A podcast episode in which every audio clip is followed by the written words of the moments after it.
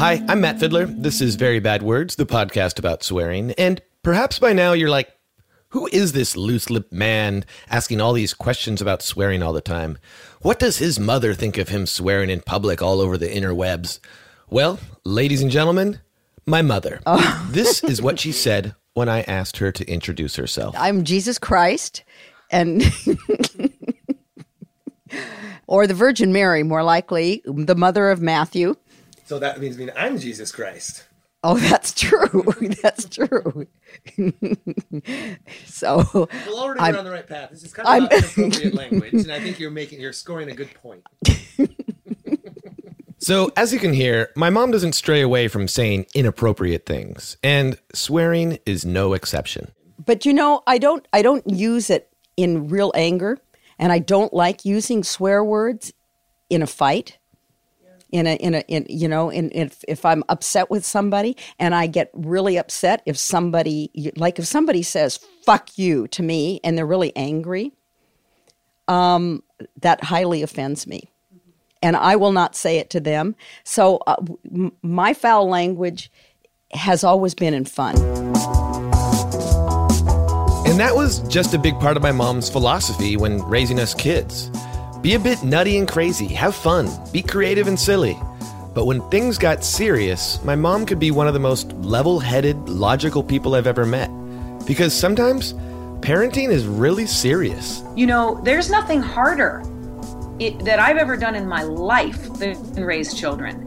That's an old radio colleague of mine, Steph Walton, and she's no one to shy away from swearing either, but thinks it's hard not to swear sometimes as a parent because it's just a really difficult job.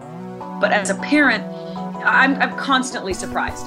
I'm constantly overjoyed and touched in ways that I've never imagined. I'm also, I've never been more pissed and more frustrated in my entire life than I have as a parent. So, the foul language, you know, you try to, when your kids are really little, you don't want to curse around them because you don't want a two or three year old walking around saying, fuck mommy. I mean, that's just not cool. But when you've got a middle schooler who pushes and pushes and pushes and pushes and pushes, sometimes you got to drop an F bomb. Okay? And and like your mom, as you were saying, she wanted to never swear in anger, and I really admire that because that that shows restraint. And and as a parent, sometimes I want to swear in anger because I feel like it emphasizes how pissed I am, and maybe it'll do some good. And on occasion, it has, and on occasion, it's probably not been the right choice. So, how do you know what the right choice is? How does any parent? I mean, words are just words. It's the meaning behind the words that matter, right? My mom's meanings were always playful and fun. Steph's were to help emphasize seriousness. Is one wrong or right? Anyway, next week we are doing an episode on how we raise our kids around bad words and swearing, how quickly they learn to do it, and the effects it has on their little fragile psyches. We'll hear some fun stories and we'll be guided by a man who spent the last 30 years observing children swearing.